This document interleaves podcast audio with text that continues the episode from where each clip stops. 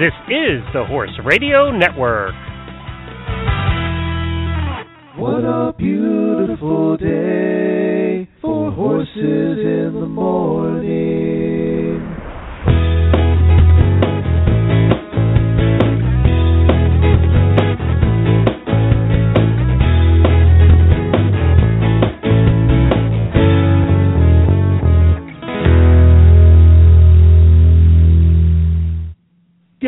Good morning, everybody. I am Glenn the Geek from Ocala, Florida. And I'm Karen Chaton from Gardnerville, Nevada, and you are listening to Horses in the Morning on the Horse Radio Network for February 10th, episode 1101. Good morning, Horse World.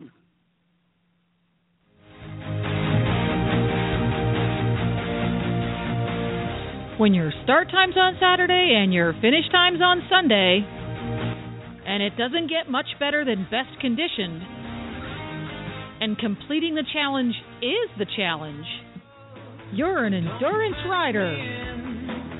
Let me ride through the wide open country that I love.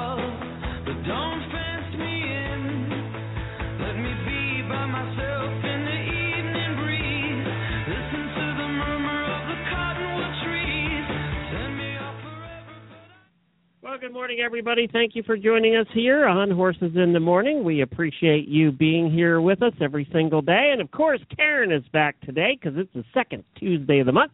And that means it's Endurance Day. I have to congratulate you, Karen, and all of your endurance listeners because uh, you were the number one episode last month on Horses in the Morning. So, congratulations. Yay!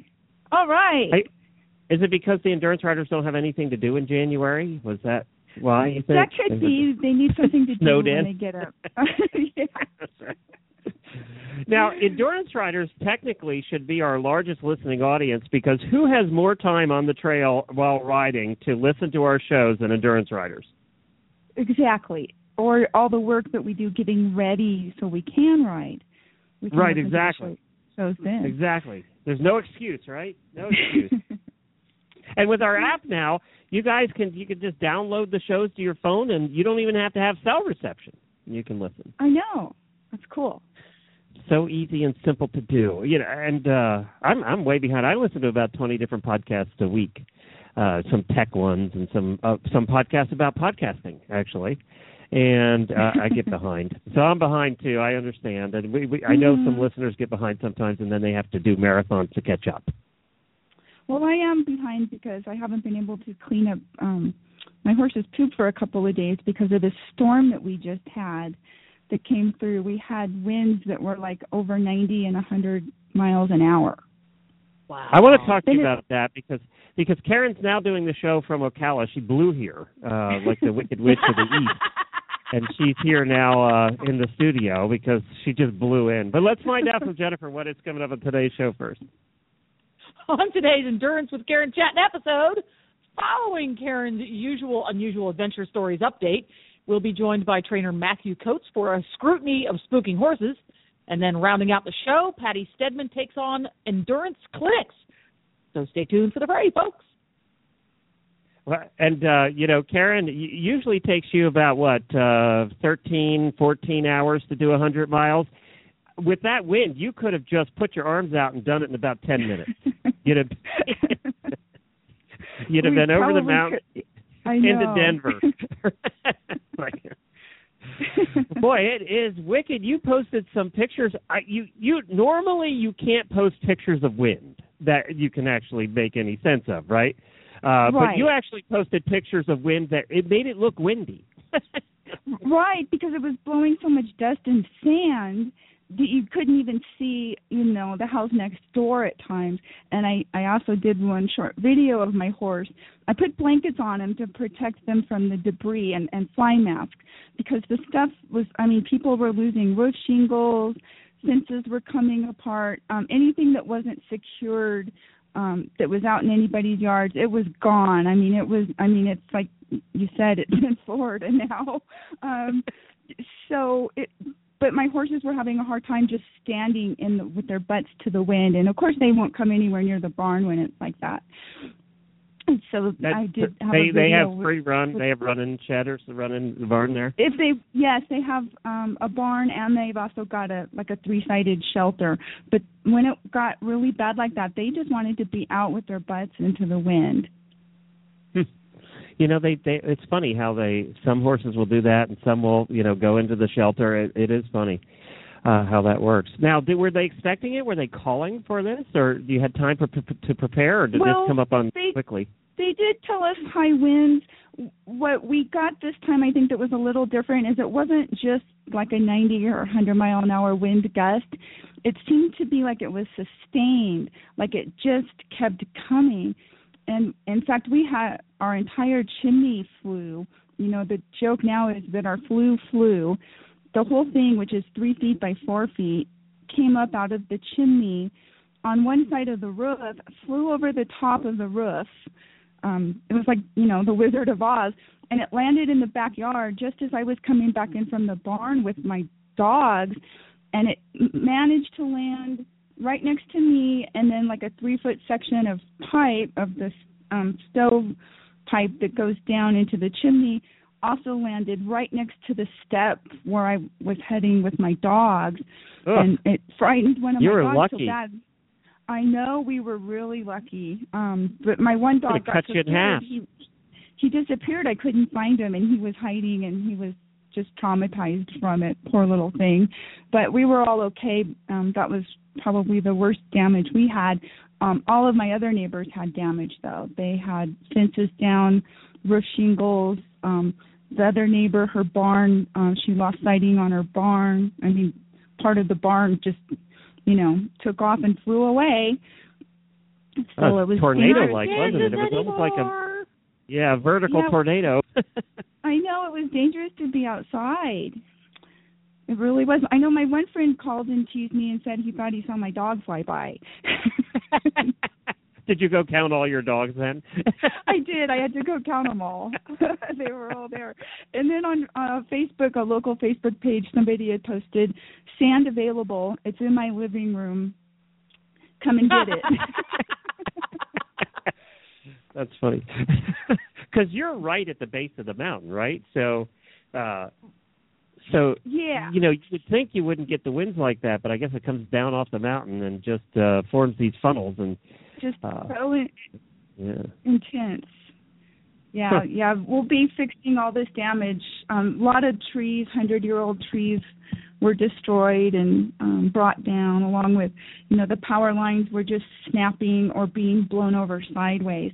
So yeah, you lost most of the- power, right, for a couple days? We did for a couple days, and some people were still getting power. There's people right now that still don't have power, and this is from last Friday.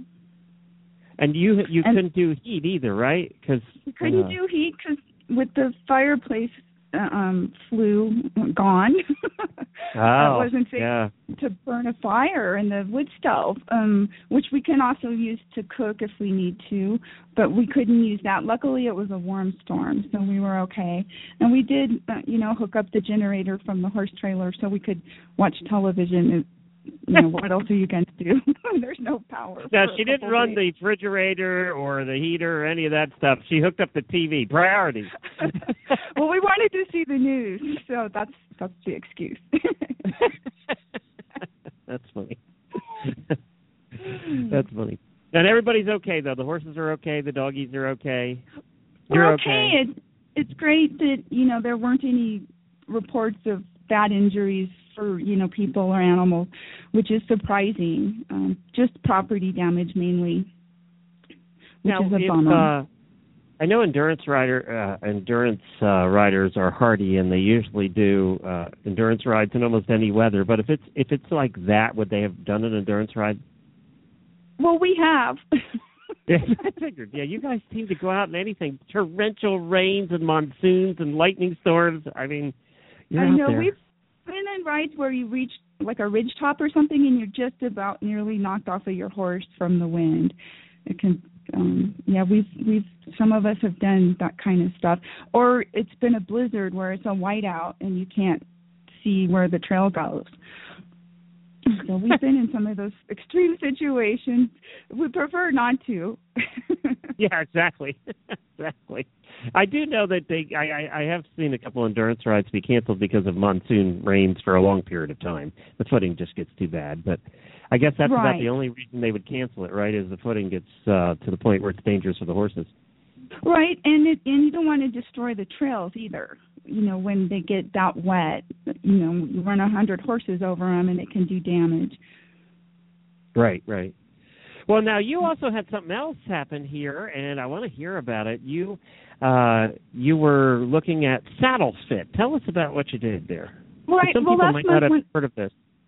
yeah, one of our guests I had on last month was Donna Strand, who does bioscan. So I had her come out after the show and scan my horses. Um, you know, Bo, I was especially concerned about because last April he had that colic surgery and he dropped some weight through his top line. And so we kind of needed to build that back, but I wanted to make sure his saddle was sitting properly and that he was comfortable. And it was really kind of neat because she came out and scanned him and treated him, uh, um, suggested how we could shim his saddle pad to make it, it more comfortable for him. So we did that, and then we went uh, went for a nice ride. And she came back and scanned him again, and it showed that it was absolutely working perfectly for him. So what, what again does the bioscan show exactly? Well, it scans the nerves basically, so it shows where um, your horse may be sore, or it also shows patterns of showing that the horse is working correctly and carrying themselves properly. So it shows, you know, both good things and bad things. And and the second scan, it showed, you know, that he's lifting himself, carrying himself, moving off the hind end, and that his back is comfortable. And That's so really that cool. I Now- thought was pretty cool. Can yeah. I ask you what that runs to, uh, in case somebody's thinking about doing it price wise? Um, sure. The, when she did the scan, including the recheck, that was sixty-five dollars, and then the the I used this saddle pad that I already had, and she just added the shims to it out of a special material that she uses, and that was one twenty-five. Well, that's not bad. I mean, for the whole thing, you end up uh, knowing the, the knowledge that it, especially with you guys riding such a distance, the knowledge of knowing that everything's fitting properly is important. Exactly. Very, very important. And, you know, especially when your horse has a I know and I'm aware and, and we're working. I set up a um a course for him. Of course it's all blown over, but I had cavalettis and poles and all sorts of stuff set up where we were working on those and um doing some backing exercises and stuff like that. So we can build up his top line and put it back, you know, where it was. Right, and we're right. already seeing improvement. It's really cool. It's really cool to see that. Well, that's worth the money. Now, I wonder, how do you find somebody that's going to be able to do that in your area? Do you know? You know, probably get a hold of Donis um, and ask her. Uh, would be my recommendation, and uh, we can, you know, pull up her uh, her website or, or post a link to it, or it's on last month's show. Um, but she, she can probably help people um, refer him to somebody. Very good. That sounds like a plan. And uh, when do you get back into full competition here? Well, at the end of the month, there's a ride down in Ridgecrest. I'm planning on going to weekend after next one. So Um, you've been uh, able to uh, keep working them, or, or does that yes, start now? they've been getting worked really good. In fact, like a week or two ago, I uh, have a friend doing his first hundred at this ride coming up, and so a couple of us went out with him and we did a night ride in the dark under the full moon, and it was wonderful. We all had a great time, and um, he helped get a little bit more confident riding in the dark. We did some trotting and cantering, and it was just a blast. Now, do you now? wh- What are you doing? A hundred on this one, or are you doing fifty? I'm probably gonna just do a 50 on each horse. It's a two-day ride, plus there's a hundred there. Just because I haven't done, um, you know, with Bo, he's done a couple rides since he's had his colic surgery, but I haven't really trailered him very far. I've stuck to the close by rides, and I just feel that maybe it might be asking a little much this soon, you know, to to do a hundred on him. But hopefully later in the season, um, once I'm sure he's handling everything well. But he's doing great so far. Now you said it's two weeks away. So what, how will Uh-huh. you train them now between now and then? What what kind of riding will you do between now and then? Well, right now they're working on their mud training. Rolling in it? Rolling in it. They're really, really good at that. I think Bo is trying to win. If there's a contest for the horse that can get the muddiest, he's entered right now. so, uh, beside rolling, will you actually ride them, or are they Yes. too dirty? It's not even worth cleaning them up. well, I do have them covered with the blankets, so uh, hopefully it's just their necks and heads that are dirty. Um, but yes, we'll get them cleaned up and try to get them ridden. Um, I always like to ride at least a couple of times the week before a ride, leading up to a ride. And will you do? How many miles will you do then on those days? Um, it just depends. It can. It depends on you know how many competitions the horse has been doing recently. You know how much time off they've had, what the weather's been like. It is a little more challenging this time of year when we have the weather conditions. Although I have to say the month or so leading up to this last big storm, we had perfect weather, so the horses were getting ridden consistently every single week. And we were doing most days um, when we rode probably 13 to 15 miles with um, a considerable amount of hill work. And um, um, and we mixed it up, trotting um, gradually uphill through some sand or a little cantering here and there. My horses are both so fit. I just really have to maintain their fitness more than anything. Um, but you know, even if I just get them out for six or seven miles a couple times, that usually is sufficient. Well, now you also have an endurance tip for us this month, and I don't know. I I, I read uh, a little bit about what you were going to talk about, and I think I I totally agree with you. But uh, go ahead and tell everybody.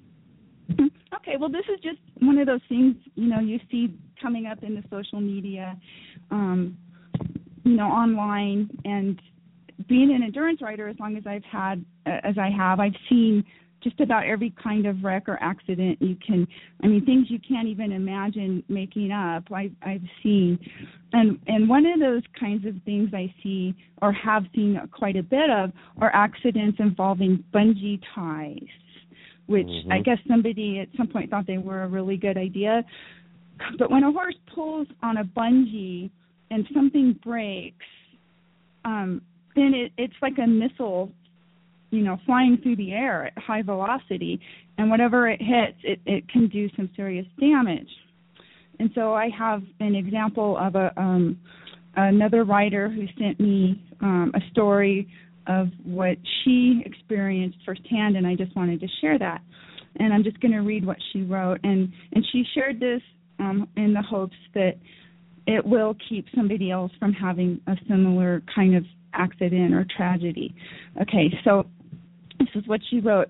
My friend's mare decided to back out. I'm sure she's talking about the trailer. After he thought he had unhooked her bungee tie. Sadly, he didn't. Before he could get his get back up there, she had backed out of the forehorse, stretching the bungee to the breaking point. It snapped, hit the horse between the eyes, killing her instantly. Oh, When she fell, she fell on him, crushing him. He also died instantly, thankfully. whoa! I stood there watching it happen and could do nothing. It happened so damn fast. Snap, pow, dead. So, Wow. Wow. You know, it's I know. uh when I remember and Jennifer does too probably when these first came out. They they haven't been around forever. They they came out Mm-hmm. probably in the 90s, I think is when the, these first bungees came out. And Uh-huh. everybody was so excited about them. And we never we we refused to sell them at our store because because of this right here. Uh Uh-huh. it's just, you know, at least when you're using cotton or, you know, a lead rope with baler twine on it or some one of those uh fancy, you know, uh t- uh breakaway tie things, when Mhm. it snaps, it's not going to hurt anybody. I mean, right. I just never understood the bungee thing. I really, and I know there's people that listening right now that probably use them, but I never Right. got it. and and I've seen a lot of injuries over the years, you know, both to humans and to horses, but nev- nothing on that level. That was, I mean, that was really tragic. Yeah, I just but you can see it happening. I mean, you can just see it happening. And those things Mhm. will stretch a good distance. So it's basically a slingshot at that point. Um, right. Yeah. Uh, Yeah, and but the just- way that the uh, horse. Uh huh. Do you see them using them still on uh, endurance rides in the trailers and stuff?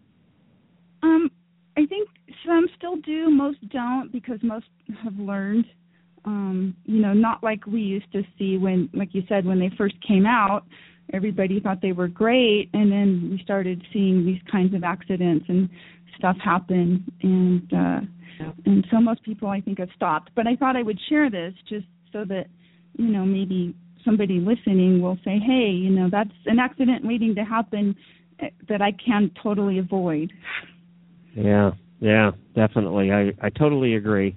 And there's just so many alt. The the thing is, there's just so many good alternatives now for trailer ties and and even cross ties that you don't Mhm. you don't you don't need to go this route. They just have a ton of options now. Uh, you know, years ago it was just we used basically just used cotton lead ropes and and uh and baler twine. You know, that's what we Mhm. use for cross ties, and a lot of people still do. We we still do Uh-huh. actually. We still use them. We don't have the fancy ones, um, and it works. And you know what? What usually breaks first is not the baler twine; it's a snap because the snaps are so cheap. Right. They usually break Right, first. and- Right, and that'll happen on the bungee ties too. Is one end or the other will break. right. You know, and uh is it your But if lucky it's the day? other end, that's where yeah. If Exactly. the other end, that's where you're in trouble. right. Uh-huh. That's right. Yeah, I know. Well, that's good. That is a good tip. I I appreciate that. And if you're still using them, just throw them away, and uh, you know, do do an alternative. Just throw them away. They're dangerous. Nine. All right. So let's do this. Let's do our product of the month. We had a chance to catch up with uh, Kristen Lacey of the Distance Depot yesterday to talk about her new website and some uh, blanketing options that she has. So let's take a listen to that. Well, good morning, Kristen. Welcome to the show. Hi, Karen and Glenn. Great to be here. Well, tell us about your new website update that, that you yes, we, just recently we done. do. We have a, a new interface on our website, so when you come, it has a brand new look, um, which we're very excited about. But it is supposed to be um, completely mobile friendly and tablet friendly, so you should be able to shop with ease. And and um, we're updating currently updating all of our images to be good, you know, good size and big, so everyone can see exactly what we have to show off. So hopefully people like it. Well, I'll tell you what, being an old website guy and designer, I really like this. So one thing that, you know, it's very clean. I really like how clean it is. And your navigation on the left to all the categories is really good. Uh, and make you know one of the biggest frustrations that I have when I visit a website, and I know everybody has the same thing, is just finding what you want to find quickly. Mm-hmm. And that is right. Isn't that everybody's biggest uh, problem? And uh, so. you've solved that. I mean, uh, it really is uh, really is nice. And I wanted to test it, so I went on my phone, my Android phone, and I looked up distancedepot.com. And they're right; it is absolutely set up for uh, for the phone. It's very easy Yeah. to read, and it's very easy to see the products, and works well. Yeah, we have we have a nice section on there too about um, you know we we show we feature down below if you scroll down in the center of the page you'll see um, we ha- we list our new products we list our clearance products um, and our deal of the day. So the clearance page has great um, right now that's always a page to check out of course. Um, right now we're um, clearancing out some of the winter wear so we have listed some stuff on sale. Um, so come and check it out Tell us about some of your horse blanket choices that you offer. All right. Um, we feature the WeatherBeeta line. Um, as most of your listeners probably know, WeatherBeeta has been around for ages, and they're a fantastic brand.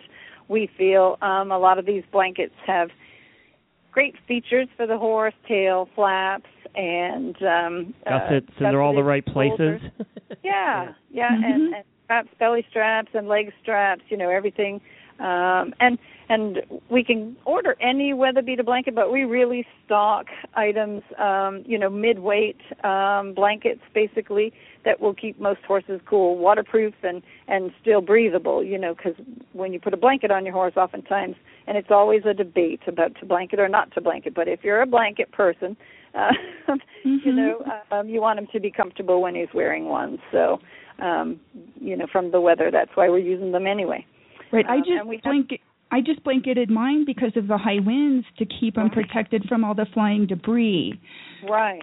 You know, Yeah. that's why the weather WeatherBeetas are so nice with the 1680 denier um, nylon because it's so tough and durable. It is tough and durable, and I don't know about your horses, but mine like to pull each other's tail flaps and spin each other around. And and this, you know, the 1600 denier is great because it holds up to that sort of abuse. Um, the horses get to rough housing. So, and we have some really nice um, light rain sheets, you know, which are perfect at a ride if it's pouring rain and you're trying to tack up in the morning or at a vet check, you know. Um, so, and even at home, of course. But uh, they're gr- really great products.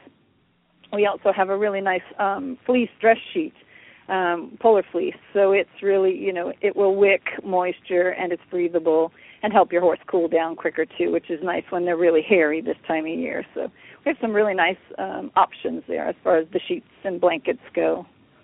And tell us about the Equa Cool Down body wraps. Those look interesting. Yes, they are actually.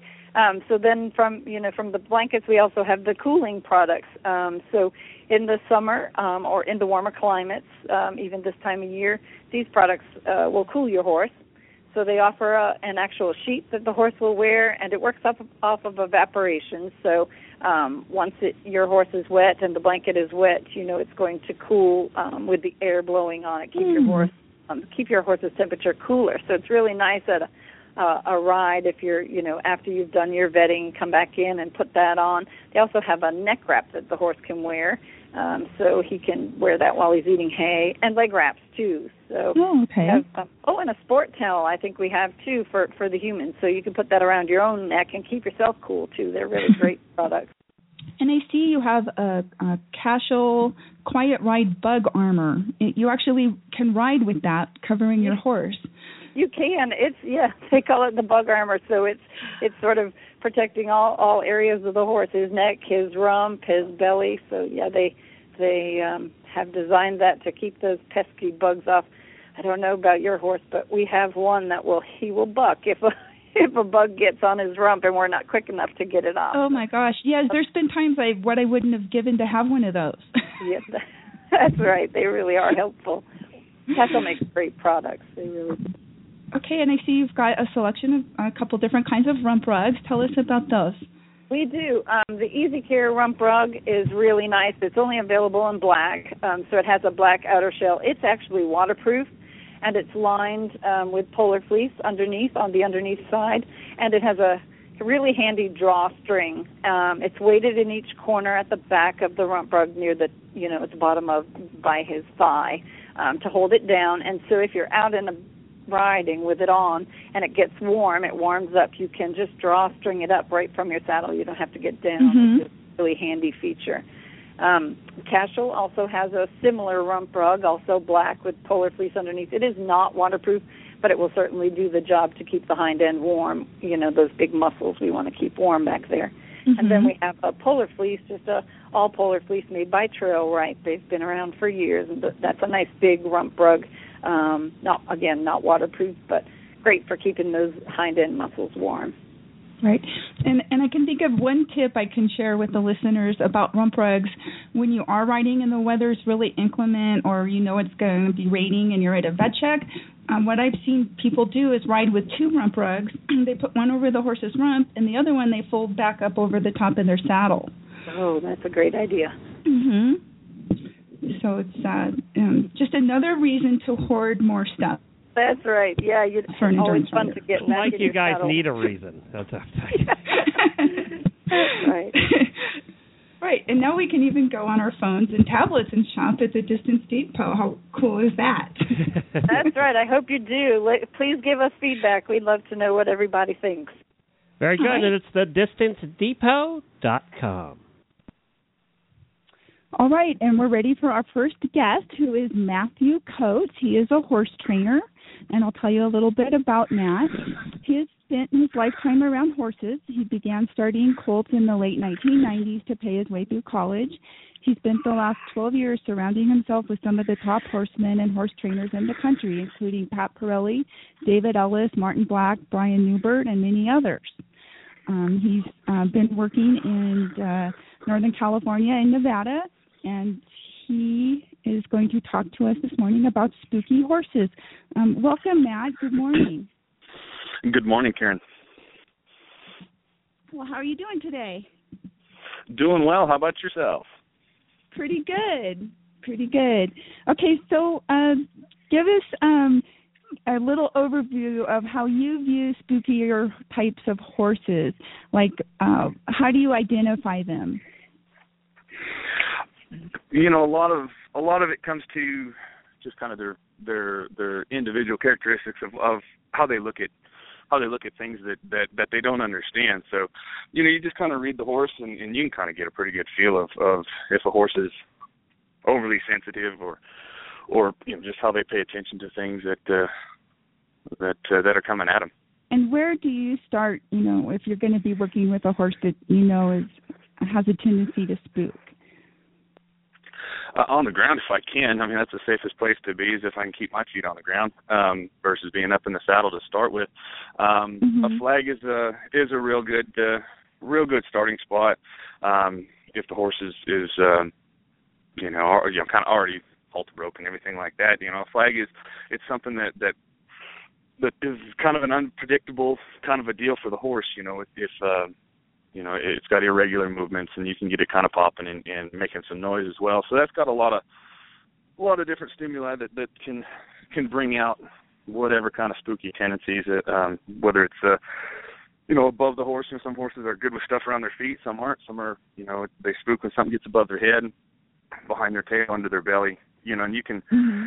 You know the the the ones that I like the best uh, are the ones that the guys use to load cattle on the trucks. They're about five feet long. They kind of got a little bit of a, a flex to them, and then they do pop quite a lot.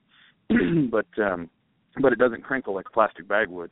So it's kind of right in the middle of of a plastic bag and and a and just a soft piece of cloth that doesn't make any noise. So that's kind of right middle ground there Uh-huh. that that um, works well for me. And it being being five foot long, it can darn sure keep uh, keep me safe. And if the horse wants to kick at it or or strike or something like that, I can I can keep a distance to uh, to to just say be able to stay in there and help the horse with it. Okay, so what would you do? Kind of give us a little bit of a description if you're working in a um, a round pen or an arena with the horse. Um, kind of describe a little bit of that. I'd probably um most of the time start with um with it moving away from them, just kind of have them leading up behind me, and kind of have that that flag out in front of me, and and and sort of cause that horse to to get curious about it, because fear and curiosity they can't they can't be a be in the same moment with a horse. So if you can exchange that fear and that worry for something that's curious, you know that horse will reach out and and start getting curious about it, reach out with his nose and try to touch it and smell it, and and uh, you know the whiskers whiskers on a horse's nose is is kind of the sensory organs of, of their face. They're kind of like a cat, and uh, they reach out and want to touch that and, and start learning about it. Because it, it, you know m- most of the time when horses are are are truly afraid of something, it's just because they don't understand it, and you know they're not trying to be bad. They're not trying to get get you in trouble. They just don't understand, and so trying to get get them to understand what's what's going on and and understand that things are can act irregular and and kind of flop around them and, and whatever um just to get them get them to start being cur- uh, curious about it and then you just make them feel good for it you know if they start feeling good they'll want to they'll want to investigate something again and and put their nose on it. And if you make them feel good for trying they'll try harder for you when when something unexpected comes up.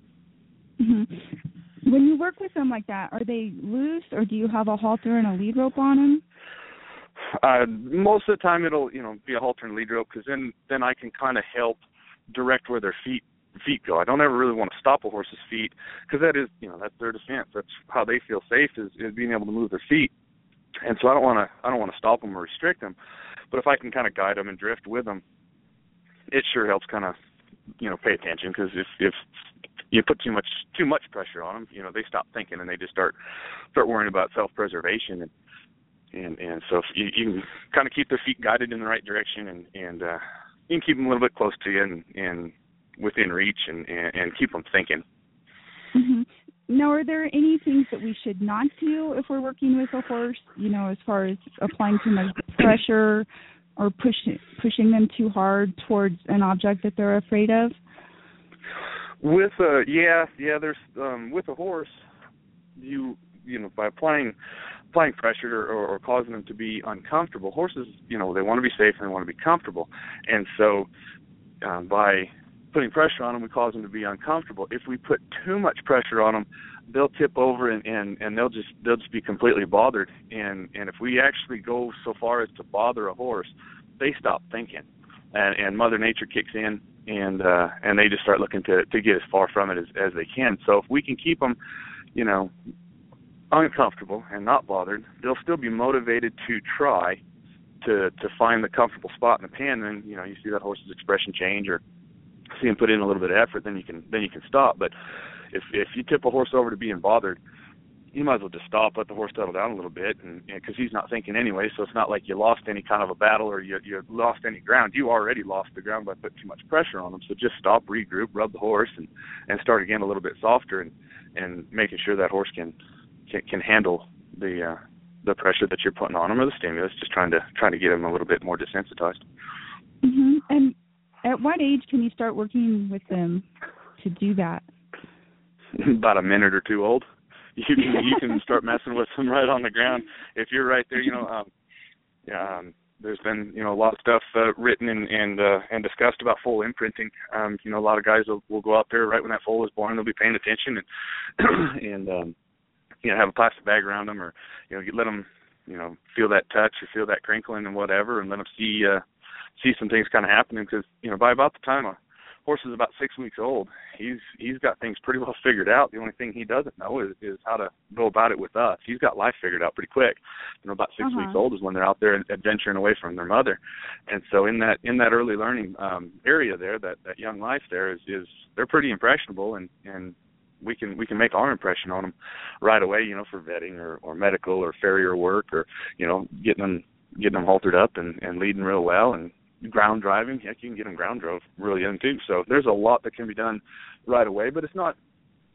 You know, if, if you miss your mark or you you know you don't get a horse until he's until he's weaned or whatever, um, it's no big deal there either. Just just just figure out where the horse is at and start with uh with whatever's going to uh going to get him to think and and uh and not uh and not react. That's kind of the thing is is having them have the appropriate response um and, and, and instead of a instead of a reaction. Hey Matt, um, all horses spook at, at things every once in a while, and you, you know we're all used to that. You know we all have that. Uh, but then there's this there is the true spooky horse. Can you ever take the true spooky horse and work the spook out of him totally, or are you always going to be on guard with that particular horse? Well, I think you got to be on guard with every horse. Or with every gotta- horse? Yeah, I thought about that. Absolutely. it's just that it's ev- every single horse is going to fart you off if uh if uh, uh, upon proper provocation. You know, even your even your old dog and the plow horse is gonna is gonna jump at something if you if you get uh, get startled enough. So, um, you know, it's just the diligence as a rider. Um, you know, staying up on you know being up on top, pretty big responsibility because they're looking for us uh, for good information, and so. um you know being there and paying attention and, and seeing things that are coming up you know not just being being asleep at the wheel really. Um and in just knowing that knowing the animal that you're on and you can help them and and be there for them so if you see something that's coming up you can get a feel of them or or you know start doing whatever it is that's part of your program that that gets your horse listening to you and just let them know.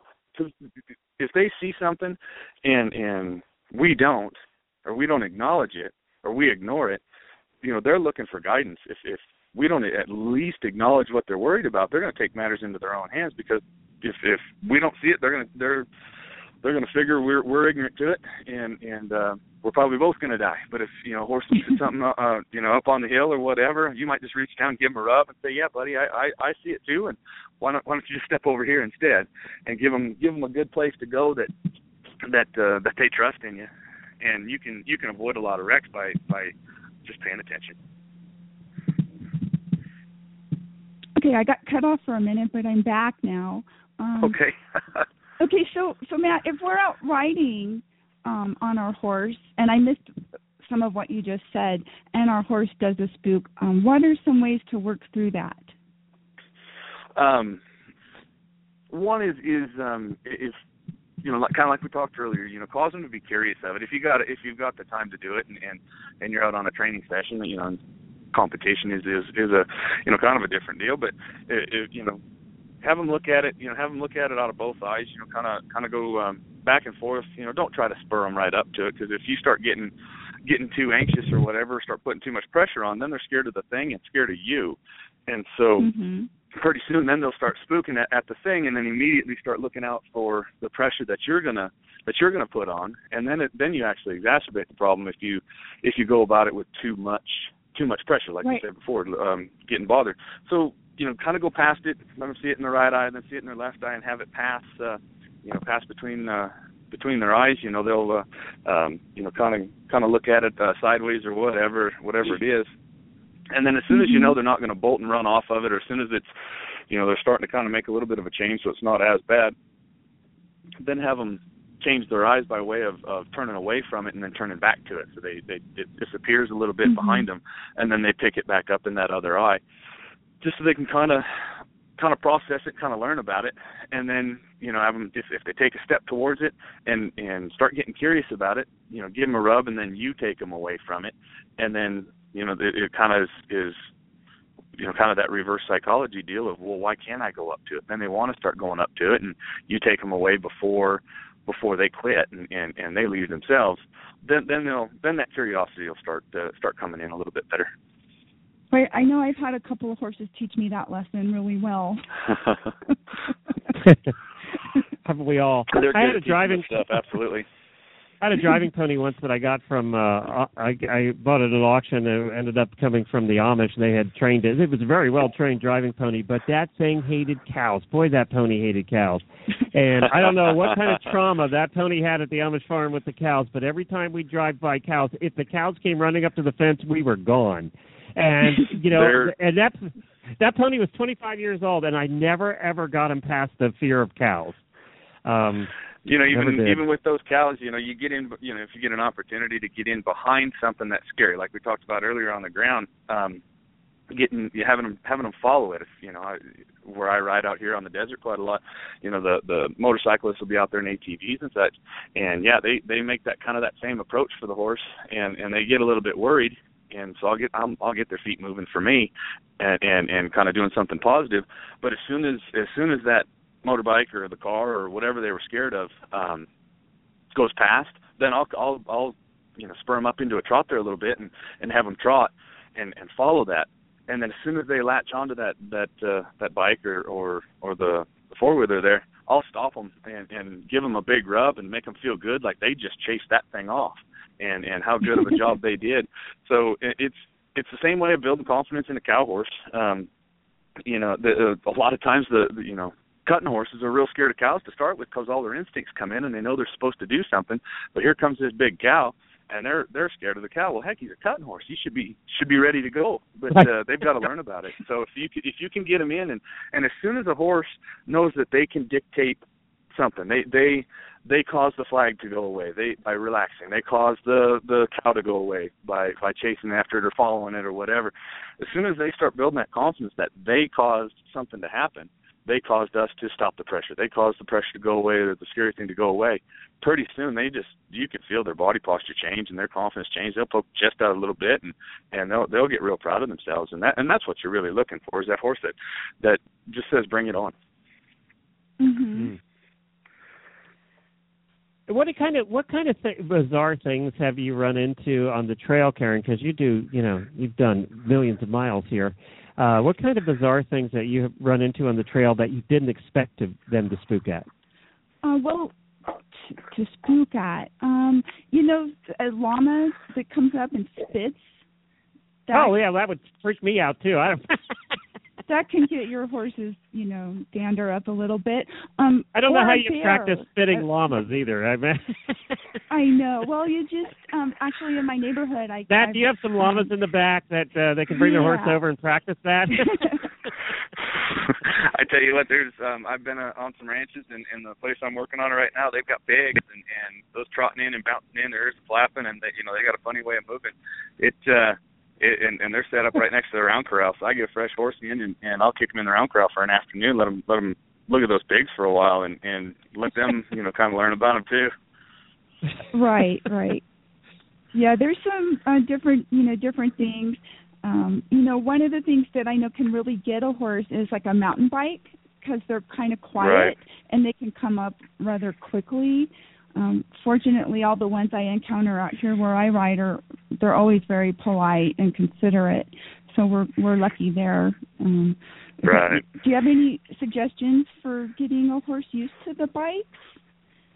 Well, what um you know, again, kind of the the the same stuff. They've got to see it, and and if a horse is scared of something, it's not that it's never going to go away. Um, they just haven't seen it enough times to understand it. And what'll happen is if you've got a horse that you spend a lot of time with, and and and you know, he might have been a spook to to start and All horses are to start with until they start learning. Well, what'll what'll happen is is in your program, in your training program, and how you how you field with the horse. Um, you know the the old uh, the old adage of well is your horse broke to the trailer? Is he broke to ride? Is he broke to lead? Is he broke to bikes? Is he broke to water? Pretty soon you know you, you with just the the communication relationship you've got with your horse pretty soon something brand new will show up. And Mm-hmm. the horse will just check in with you going it just, just like they're going to check in with the lead horse of the bunch, you know, in, in a pasture out out in the desert, you know, out here in Nevada. They're going to check in with the with the with whoever is running the show, and hopefully, we, you know, we're the leader of the bunch. Um, uh-huh. They're going to check in with you and say, "Are you nervous?" And that's you know, you can reach down, give them a rub, and say, "Hey, don't worry about it." And let's just Right. step over the side of the trail and let them go by, and they'll go, "All right, you're not worried. I'm not worried." So it's eventually when when you've got enough time and and have got enough horsemanship going on and and and a, and interaction with your horse to where they trust you, then then the sky's the limit. You know, I've you know a lot of people's horses are are scared to cross water. You know, I've been gathering cattle and and jumped off an embankment of a uh, of an irrigation ditch, and I didn't even know how deep it was. The cows were getting away. It was about nine feet deep, and and my Uh-oh. horse disappeared under the water, and and the water came up to to just just about my rib cage and the horse comes popping up and swam to the other side but she wasn't scared of nothing it was it was just what we had to do and so you know it's when they trust in you and they believe that you're not going to lead them into something that that that's going to going to get them killed then the sky's the limit Mhm. That's a tiny bit more difficult with driving horses, and uh, but, but it, that's a it- whole new uh, that's a whole Yeah. new bag of worms right there yeah, we have to with- use our voice. those That's what the voice commands are all for with the, with the driving horses, and why voice commands are so important with driving horses. Right. And Yeah. and the one thing that that that uh, limits your guys' safety with the with the driving horses is the inability to uh, to to kick that hip around and, and move the move the hindquarters. You've got to stay in a straight line. And so Yeah.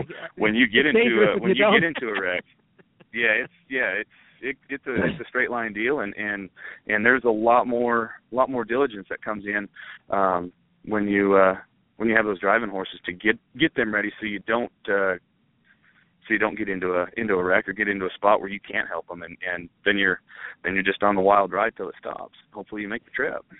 You know, uh, yeah. I So there's a lot mine- of preparation. I had mine bolt on the road here recently and and managed to get him stopped after a 100 yards or so. But the problem with bolting is we don't get a lot of practice as drivers with it. You know, Right. the next time he tried it, I was a I was in better shape. It was, you know, I was the one that handled it better than the first time because you know Right. you just don't. It's not something you want to practice on a regular basis. So um when they say with drivers, you're supposed to head toward a wall uh, you know some solid object. The problem with that is you got to trust your horse to stop because if he turns at the last minute, you're going over. I mean, you're out. But- exactly. Exactly. I mean, the, uh, I would say because eventually, when when a horse takes off, their eventually their perce- their perception of the danger is going to be far enough away. You know, it's it's whatever the horse's flight distance, however far they're going to go before they stop and think. So you know, if, if you've got a horse that that that's you know gonna gonna bolt on you in, in a cart, you know, plan your plan your trip. You know, like you said, you bolted on on the road. Well, you know, you plan ahead to say, well, is there an intersection? What what kind of a road? You know, can I just kind of guide him left and right, just a little bit, move him left and right until he starts thinking back to you again, and and by that time you're you're you know your voice commands. I mean, the louder you yell "whoa," the more scared they might get. I mean, you got to Right, keep right. yourself Yeah, uh, in a position to uh, to Yeah. keep your wits about you, and then and then uh, and, and then just have confidence in yourself that says, "Well, I can drive as fast as you can run, and when are you going to stop running?" You, you you're exactly right. You got to kind of survive the trip, but being in there, giving him a feel that that's familiar, and pretty soon his brain will come back to you, and and you can kind of get your outfit stopped. Yeah, it's fun. I know. Oh. Well, Matt, we've we've had a fun time talking with you. Can you tell us if someone somebody's interested in getting in touch with you, how how how they would go about that? Uh, go on to uh, Facebook and look at Carson Valley Horse Trainer. Okay. Well, thank you. Got my contact information there. You can send me a message there. I got my phone number on there as well. Okay. All right, that's, that's Facebook. Carson Valley Horse Trainer is where you find it. I liked him this morning on there. So check it out. C A R S O N. We'll put a link on our Facebook page as well. Thanks, Matt. Hey, thanks, guys. Have a good day. Take care. You too. Well, I thought the wind had got us there. We both got knocked off the air there for a minute, but I think Matt just kept talking, so we were good. He Uh, did. Thank you, Matt. Matt filled in for us. That was good. Well, you know, one of the things that keeps you safe on the trail is making sure that you you uh your horse is good on the footing when that's any kind of footing and in an endurance rider's case, a lot of them go barefoot and use boots like you do. So tell us about we Renegade. do. We do. This is my chance to talk about Renegade hoof boots again. Um, they are made in the United States. They come in eight different colors, so you can match the, them to your tack. That's They have, important. uh, It- that's the most yes, important for thing. a lot of a lot of people it is the uh to be color color matched. Um they have a really good tread, like you said. I've ridden in all kinds of country and terrain with them. Um they're several different sizes. They've got a couple different models. Um and they've got a glue on version for for you know if people are doing a longer trip or a, a multi day ride, they may want to glue on the boots rather than um, use the strap-ons every day. Although the strap-ons are great, they go on and off so easy, and uh, they're just a, a great um, product. Like I said, made in the United States. If you need any help or have any trouble, go to um, renegadehoofboots.com. There's instructions there on how to measure, uh, links to videos showing how to fit the boots. They've also got a Facebook page. Just type in Renegade Hoof Boots, and you can find them that way as well. Do they have studded boots? Boots you can put They studs can in. have studs. Yes, you can order them with studs. And and do, can you change out the studs, or the boots come with a particular set of studs, and you you you have to use yeah, I those? think or the way they're yeah, I think the way they're installed, you need to you know have a set that just has the studs in them for when um you need to use them. I usually don't ride with studs on my boots. Um Okay. if it's that icy, I usually won't ride or um I'll stay to the side where there's snow and stay off of the ice. I know that sounds probably easier said than done for some people. Um but right. I just try to avoid ice altogether because you know a horse and ice don't really go well together no matter what's on their feet. You know what I mean? Right. Um, so I try to avoid that. But um, in general, uh, once your horse gets comfortable moving and going in the boots, they learn how to maneuver through all the different kinds of terrain and footing and, and stuff like that. And um, but but yes, they're uh, uh, good traction on the tread. I've ridden over lots of different kinds of like slick rock and boulders, um, pavement especially. They're great for that. Um, very um, How durable are they? product. How long, do- do they last a while? Tim? Well, it depends. That depends on the horse, and it depends how fast you're riding. Um, the faster you go, I think, the more likely you're going to wear through the tread versus just going, you know, for a casual kind of ride Yeah. where you're just walking Yeah. and trotting slowly. But some horses um are harder on their hoof wear than others. You know, they'll wear through metal right. shoes. They wear out shoes They'll- too. Yeah. They will, Yeah. and they'll do that with the boots. Um, my horses usually can get a thousand miles out of a set of boots, uh, but at least I'd say six hundred. Horses, when they're new to using boots and being barefoot, they're they're still adjusting. They'll usually, I usually tell riders that they'll wear through the their first set or two of boots faster than they will subsequent sets. once the horses and are even more 600 miles. I mean, if you're talking 600 miles for most trail riders in a year, you know that's a year's worth at least. So, It is Uh, for a lot of yeah. people. It would be. Uh huh. Yep. Okay, cool. And that's RenegadeHoofBoots.com is where you can find all the information. Comes uh, highly recommended by Karen, who who 600 miles is just a couple days ride. So. uh Let's hear a song. We got Templeton Thompson today. We are all on our way somewhere, and then we're coming back to talk to Patti Stedman about new riders. And we, uh, did you come up with some questions that we are going to talk about as far as uh, people who are new to endurance? we do. We have some. Yes. Okay, good, good, terrific. Well, then we're going to do that right after our song. Let's hear from Templeton Thompson first. And all endurance riders would, should like this because the song is "We Are All on Our Way Somewhere." We're all on our way somewhere. Headed down some different roads. It's easy to get lost out there. We don't always find our way Sometimes life ain't fair. We're all on our way somewhere. We're all doing the best we can. Sometimes that's the hardest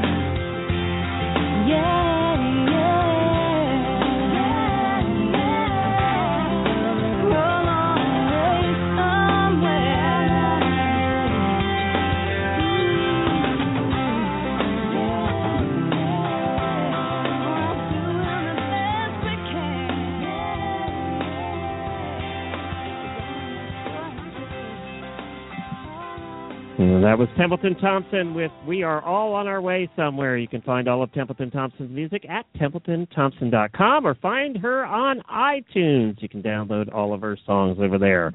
You're listening to Horses in the Morning. I am Glenn the Geek here with Karen Chaton, and we are on Endurance Day today. We do this once a month, the second Tuesday of every month. And uh, we will be back here tomorrow morning, 9 a.m., like we are every day, with uh, Jamie back. And uh, we'll be doing some fun stuff on the show tomorrow morning. And of course, Friday's Really Bad Ads Day. Get your really bad ads in. Head over to Craigslist, find some really crappily written ads, and we'll have a little fun with them on Friday. It's uh, everybody's favorite segment of the week. We have some great prizes for you, and of course, it's brought to you by EquityMFG.com. And we are giving away a Flex and Fork from Equity every month to just pulling a name out of everybody that submits ads. So get on Craigslist. It will only take you about 10 minutes in the farm section to find some really crappy ads involving horses or donkeys or mules or chickens or cows, and send them over to us. We uh, we appreciate all of your efforts in that. And uh, we are ready for your next guest, Karen. All right, we have Patti Stedman. She's been riding endurance for more than 10 years and has a couple of thousand miles. She has been a ride manager and has chaired the AERC Ride Managers Committee and has served on the AERC Education Committee. We're going to have her tell us about some of the endurance clinics, how to find a mentor, and answer some questions from some new riders. Welcome to the show, Patti. Good morning, Karen. How are you? I'm good. And I should mention Patti has been on uh, before, and uh, we're happy to have her back. Well, I am pleased to be back, and nothing really is more exciting for me to talk about than bringing new members into our sport. I think it's one of the most exciting things going on in endurance riding today. Well, tell us about the Endurance 101 and 201 clinics. Well, you know, it's interesting. I was on the AERC board of directors, and at the time I had somebody come to my house and trim my horses, and she said she thought she knew of a few people who might be interested in starting the sport, and would I be willing to tell them a little bit about it? And so that's where the ball started rolling for me. I started gathering information. I started putting together a PowerPoint presentation because I teach for a living, and uh, started gathering resources. And I put a note out on Facebook wonderful Facebook, and suddenly I had 25 people from the area sitting in my living room and heading out to my barn to do vet checks on our horses and learn as much as we possibly could in a single day about the sport of endurance. So that's an Endurance 101 clinic. It's just an unmounted clinic where hopefully we have a couple of horses where we can demonstrate vet checks. But it's a full day, and we're actually just scratching the surface about learning about the sport. Uh, when we do the 201 clinics, what changes there is that we actually have you bring your horse to a venue, learn the basics about the sport, but then actually get your horse vetted, ride a loop on a measured and marked trail, and learn how to follow a trail like that, keep a certain pace, and then come back and get vetted again. So it's a much more hands on experience. And if someone wants to learn where they can find a clinic near them, where would they go? So there's a couple places to get started. So one is if you just simply go to the AERC website and you go to the education tab, there's actually a tab that's dedicated to endurance clinics. And right now there's a very healthy list of uh, Endurance 101, uh, 201, and Beyond the Basics clinics being held all over the country. Uh, and if you don't see one in your area, what I encourage people to do is a couple things. One is to get involved with the Green Beans, uh, the Green Beans program and the Green Beans effort, and the other is to contact your AERC regional directors by looking them up on the AERC website and then just send them off an email saying, hey, listen, you know, I'd like to learn more about the sport. Can we get a, a clinic going in my neighborhood? Okay, and that's aerc.org for people that don't know. Absolutely. AERC.org. And there is a ton of information on the AERC website. I always tell people if it's a rainy, cold, nasty, snowy, stormy day, just get online and just surf around the AERC website. What you can learn there is amazing. Yes, there is. Hey, a lot of Karen. Karen, give us a call back. Your uh, your sound is uh, going on out on us again, and I'll I'll chat with Patti here for a second. Okay. Uh, we've we've been having problems all morning. I think part of it's because Karen's been having really bad weather and her uh, internet lines are not great. So uh, I think that's part of the problem. Well, Patti, how important is it when you're getting started in the sport of endurance for somebody to get help, to go to one of the clinics and to find that mentor? Is it more important than some of the other disciplines because of the nature of the sport? Oh, you know, that's an excellent question. I got to tell you, I think one of the things that if you ask around to, you know, what I call the the crusty old folks, the old timers, the cranky people, most of us just learned by going to the first ride and making as many mistakes as humanly possible, mostly at the expense of our horse. And it's a terrible way to get started in the sport, although some of us wear that as a badge of courage, a badge of honor. We survived by doing everything. You got a merit wrong. badge in But- survival. Yeah. Absolutely, yeah. There's a whole there's a whole Girl Scout uh, badge program for it. But what I tell people is we've almost swung the other way in the sport. We're trying so hard to recruit new, new folks and give them so much information that I think in some cases for new endurance riders it can almost be overwhelming. They have so many resources and so much information and they're told to get a mentor and how do you find the right mentor? And where I tell people to start is that first of all you have to know yourself fairly well and you have to have a little bit of an idea what your goals are and what kind of a horse you have. And what I tell people is when you're looking for a mentor, your best bet is to find somebody who sort of looks like you and has a life like you and a horse like you and wants to do the same things that you are doing. So for example, you know, I joke around that if you want to learn how to do 100 mile rides in the middle of the pack and keep a horse for a really, really long time, I'm the kind of mentor you might want to go for. Same thing with Karen. She's got decade team horses and thousands and thousands of miles.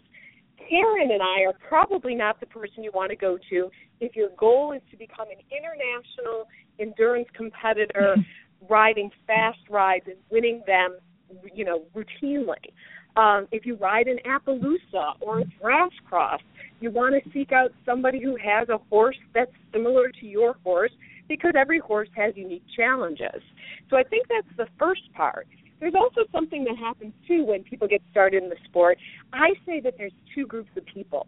One is the people who are really, really competitive and want to race, and we're trying to get them to slow down and take things slowly and make haste slowly. And then there are the people at the other end of the scale who need to be encouraged to move along a little bit or to ride more often or to push the envelope just a little bit. And so matching personalities with your mentor is equally as important as somebody whose goals and aspirations match your own. Are you back, Karen? Yes, I'm back. Okay, good. I didn't know if we had you back or not. Uh, so uh, go ahead, Karen. You had some uh, listener questions too. You wanted to get to. Um, well, yes, we did. We have a couple of uh, questions I thought uh, Patti and I could answer. Um, let's start with the first one. Is at what age can a young horse be started in the sport of endurance? You want to take that one or you want me to give it a whirl first? Oh, you go, Patti. So one of the good things is I think a lot of times people are starting the sport with a horse that they already have who is eight or ten or twelve years old and has already had another job. And then I tell them just go ahead and get started and start conditioning your horse. But if you have a three or a four or a five year old horse, I think you have a lot more um, responsibility for stewardship for that young horse.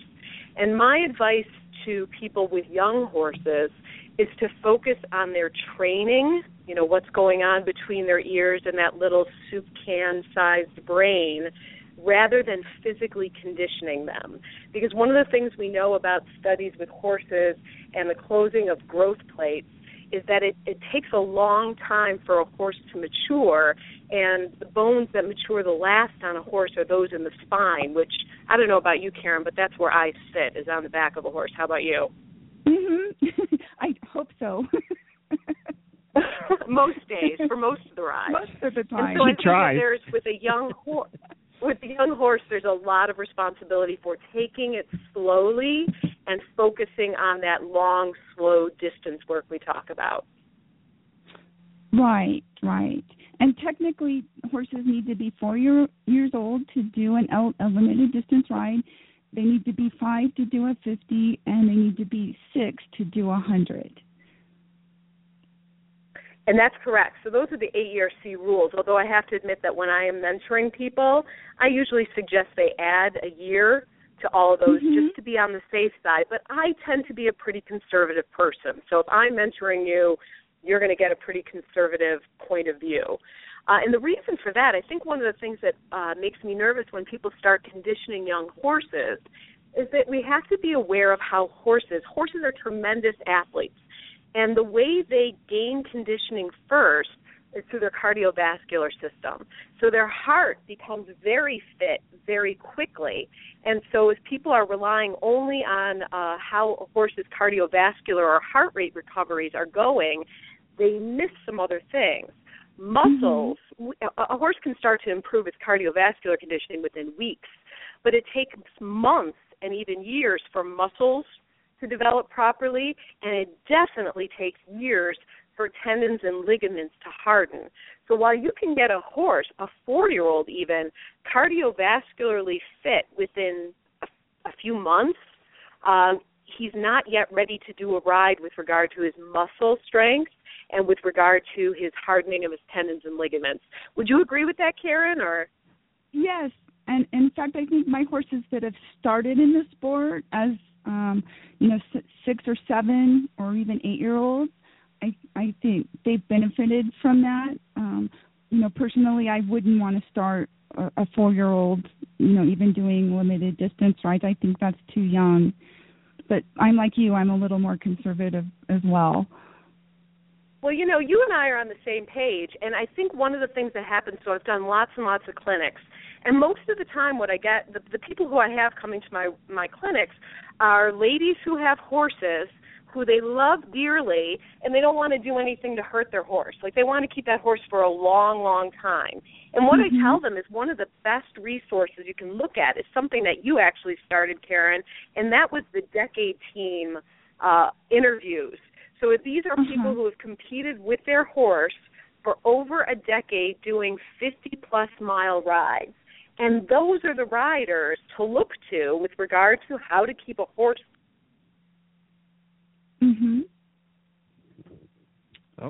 Uh, boy, it's been some morning. We just lost a guest now. so no. it's uh, yeah, Patti. Uh, she'll probably be back here very shortly. Maybe Jennifer can try and get her back on the line. Boy, it's been a morning technology-wise that has not cooperated, has it? I know. I'm just happy my power is still on. I know. I know. And of course, I just was re- reading the weather before too in in in Boston. Oh my God, Massachusetts has been clobbered. They got another foot of snow yesterday. Uh schools or trains are stopped. Schools are done. You know, it's uh, they haven't been to school in forever, and they're supposed to get more today and more at the end of the week. So uh, some places have 60 to 80 inches on the ground. Just Oh, incredible gosh. amount of snow up there. Yeah, so there's not much endurance riding going on in New England right now. That's for sure. Uh, but Patti's Patti, are back. you- Are you back? I'm back. okay. what brilliant thing was I saying when I got hung up on? well, we were you were mentioning the decade teams and uh, using those riders as um, you know mentors or, or people to learn from. Absolutely. And and those interviews, there's another great thing. You know, we have snow here right now, and that's the kind of thing I like to do when I have time is to just sit on the internet, scroll through those decade team interviews and just look and see what the commonalities are, you know, between those riders who kept those horses going for a very long time. And starting them late is a pretty common theme. Isn't it great to see the increase in the number of decade teams each year? I think it is fantastic. And I've got to tell you, when I talk to riders getting into the sport, that is the most frequent goal that riders have as they're getting into the sport is they say, Oh, I have this very special five or six year old horse, but my goal is decade team and they start planning their riding and their competition based on that ultimate goal and it's a fabulous goal. It's probably one of the things I'm most proud of of all the things we've done with our horses. Isn't that great? I know that's when I first started in the sport. Um, it was a lot different then. We didn't really have the goals for longevity. It is absolutely fantastic, and I think it is the kind of thing that we should all wear. It's it's just a it's a it really is a tremendous goal, and certainly there are awards for going fast and best condition and mileage and so many other amazing things. Awards for young children and husbands and wives and families. But I think Decade Team has a very special place in AERC. Right, because it allows you to focus on a long-term goal and put that ahead of whatever um, is happening on every you know individual ride. It, it gives you something to focus on, so you don't get caught up. Or absolutely. I tell yeah, people about when you're at a at a ride and you're in the moment of competition. You've probably experienced this too, Karen, because I know I have. I don't tend to be a speed demon, but every once in a while I'm at a ride and there's that little devil on my shoulder saying to me, "Oh, he feels so good. Why don't I just why don't I just let him go? I bet I could pass those riders." And then I've got the little good angel on my other shoulder saying to me, "Yeah, but you know, you've got a hundred coming up next month, and you know, this was supposed to be a conservative ride, and you were going to ride this at seven to eight miles an hour, and you need to stick with your plan." And I'll tell you, that little Mhm. angel keeps me out of a lot of trouble. I know, because it's so easy, isn't it, to to get caught up and just let your horse go. That's the easy way.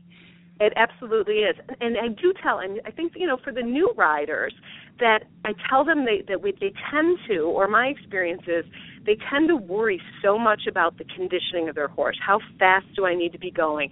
What speed do I need to be keeping? And what I tell them is, if they just focus on the training, okay, how does my horse do? Following the group. How does my horse do being in front? How does my horse do being passed? How about opening a gate? How about standing patiently while I put a boot Mhm. back on or go to the bathroom? When you focus on all of those things, the conditioning comes. The conditioning usually sort of takes care of itself while you focus on the training. And you know, people talk about having difficulty with their horse pacing or being followed or getting race brain. One of the best things you can do is to go out with your friends and play the leapfrog game. You probably play the leapfrog game, right, Karen? Uh-huh. Mhm. and it's just where you have a horse that prefers to be in the front. And so you leave him in the back of the group for as long as his little brain can take it and then you let him pass the other horses safely to be in the front. And then you just take turns leapfrogging so that every horse has a little time in the front in the middle in the back and they get accustomed to being passed. Because one of the things that is going to happen when you go to your first endurance ride you are going to get passed and you're probably going to pass somebody as well. So it's just part of being safe. And the horses, once they understand the game, they do much, much better. Right.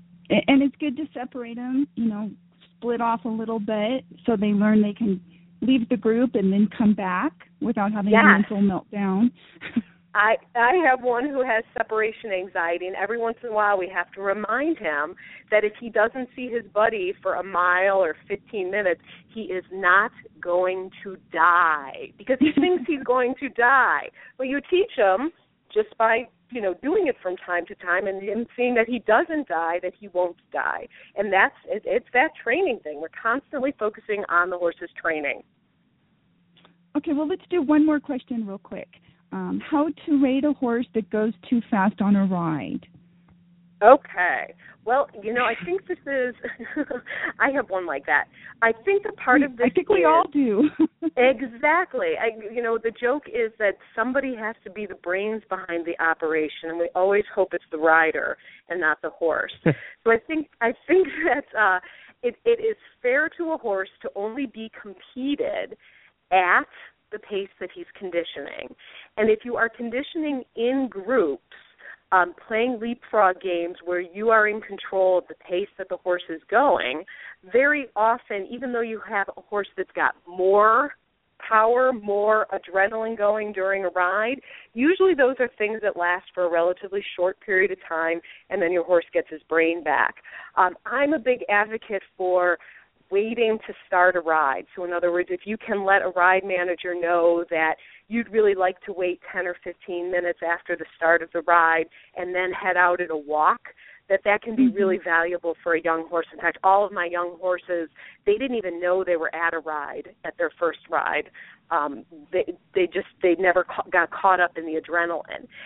You just Mhm. always have to remember horses are prey animals And when a a herd of horses goes trotting or cantering out of camp, your horse thinks that if he's the last one to get out of camp, he's the one who's going to get eaten by the mountain lion.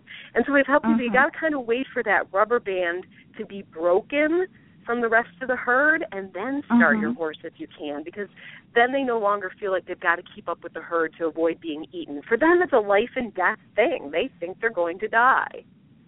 Right, right. And What I started you? mini rides um walking on foot actually. I mean you can't do that on every ride obviously, but on you know, especially some of the multi days, you'll see many riders heading out on foot, you know, for the first ten or fifteen minutes just to get their horse warmed up and by then, you know, everybody's gotten out of sight, hopefully, and then it's uh, you know, of course, your horse needs to be trained to stand so you can actually get on at that point. it helps. it makes it much easier.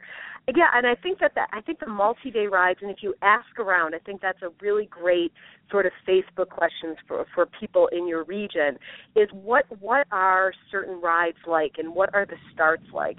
There's one ride in my region, although it's a you know it's a simple ride with regard to the footing. It's got good footing, and it's not terribly challenging terrain-wise.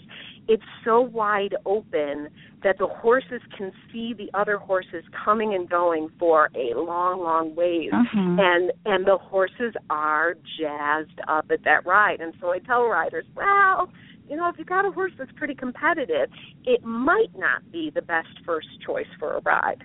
So there are different rides and, and different levels of energy at different rides, and the experienced riders can give you a sense of, of, of which of those rides are. The multi-day rides are fabulous for that low-key, easygoing atmosphere. Absolutely true. Exactly. Great tip. Well, Patti, we're just about up out of time. Um, had a lot of fun talking with you this morning, though. It was great.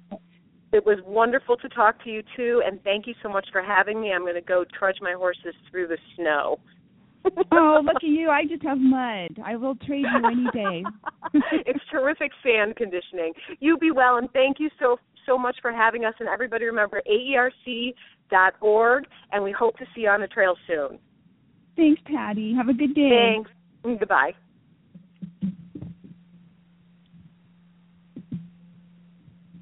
You there, Glenn? Yes, I'm here. Before you go, Okay. uh, before we end the day here, I want I wanted to ask you about something. You said you were using a new app the other day. What was that all Um, about? y- yes, I've only been using it for maybe three weeks now. It's called Endomondo, and they have it for both phones, the Android and the iPhone. And and it's kind of a, a neat thing. I joined. They have an AERC challenge um, that you can join, and it. Uh, once you write in it, you turn it on, and it'll upload your um, your writing up into the app so it tracks everything you've done. You can change the privacy settings so it uh, anything you don't want to share publicly, you don't have to. You can keep like the maps of where you're writing private or who you share the information with. But it, it's great because it shows how far you've gone. It shows you know your average, um, your fastest speed, stuff like that. Um, I used it from one weekend to the next on all my rides, and it uh, recorded I did just over 59 miles. So it must Thank use, you. and uh, you don't have to use it. It's not just for riding, right? It's for runners or bikers or whatever. Right, you can use Uh, it for anything. Yes. And it's it's uh, must use your GPS to track your speed and all that stuff. It does, and it doesn't. I've been really lucky. Um, I turn off my mobile data and my Wi-Fi, um, so but I have the GPS on.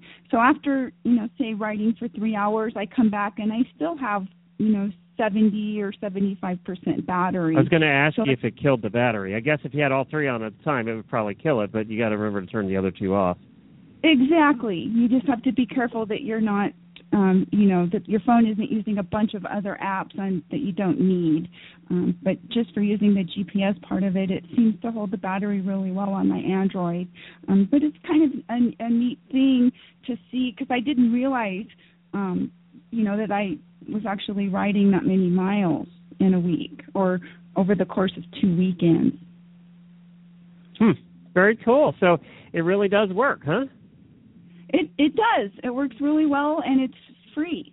Uh, at least Well, you know, you you told everybody to uh to keep track to do a diary and keep track. This sort of does it for you of your mileage It and does. It, it is, you know, and, and a lot of the writers use heart monitors and stuff that nowadays they record everything like that as well. They have the GPSs integrated in with them, and you can put all that into your, um, you, know, a lot of them are Garmin's, and you can get a Garmin account online, and it does the same thing, and it kind of puts it into spreadsheet formula for you. And I've done that for, you know, for a few years. I've gotten now where I, I don't use a heart monitor anymore. Um, I kind of felt that it was distracting me and, and causing me to pay attention to the gadget more than to the horse.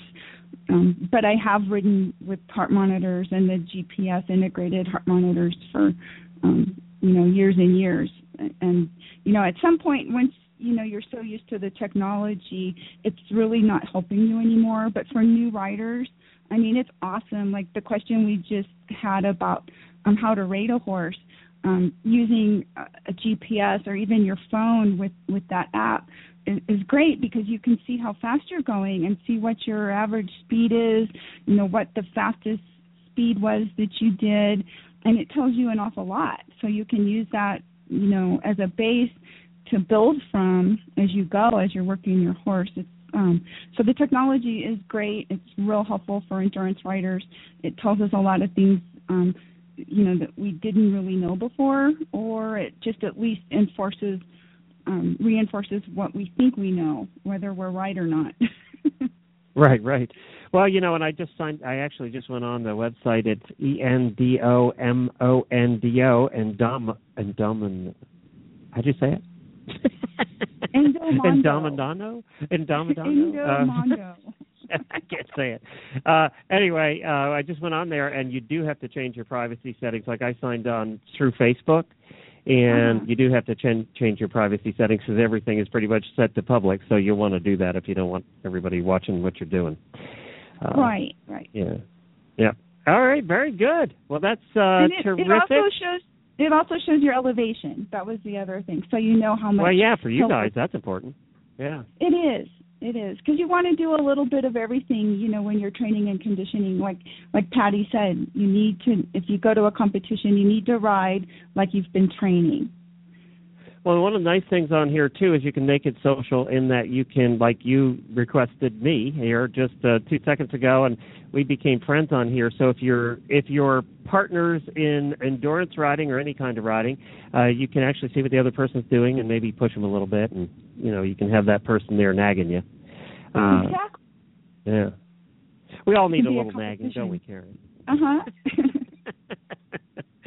I thought that's why we got married, but uh that's a different kind of nagging. That's that's completely different. And of course that doesn't happen in my household. Uh, you know, doesn't happen here. Just qualify. I meant other people, Karen. Well, Uh-huh. we are what a good show. Thank you so much for putting that together. It's always fun doing the endurance episode with you here. If you missed the past episodes that we've done, you can just go to horsesinthemorning.com and search for Karen Chaton or put in the word endurance and it'll bring up all the past episodes that we've done. You can go back and listen to them all. There's lots of good information, and most of it that we talk about on this episode is not time sensitive. It applies uh, yesterday, today, or next year. So you can go back and listen to all those past episodes if you missed them. And of course, we have our app. You can listen to our shows, all eight of our shows on the Horse Radio Network on the Horse Radio Network app. Just go to the iOS or Android App Store and search for Horse Radio Network. It's free, it's easy, and it's simple to download.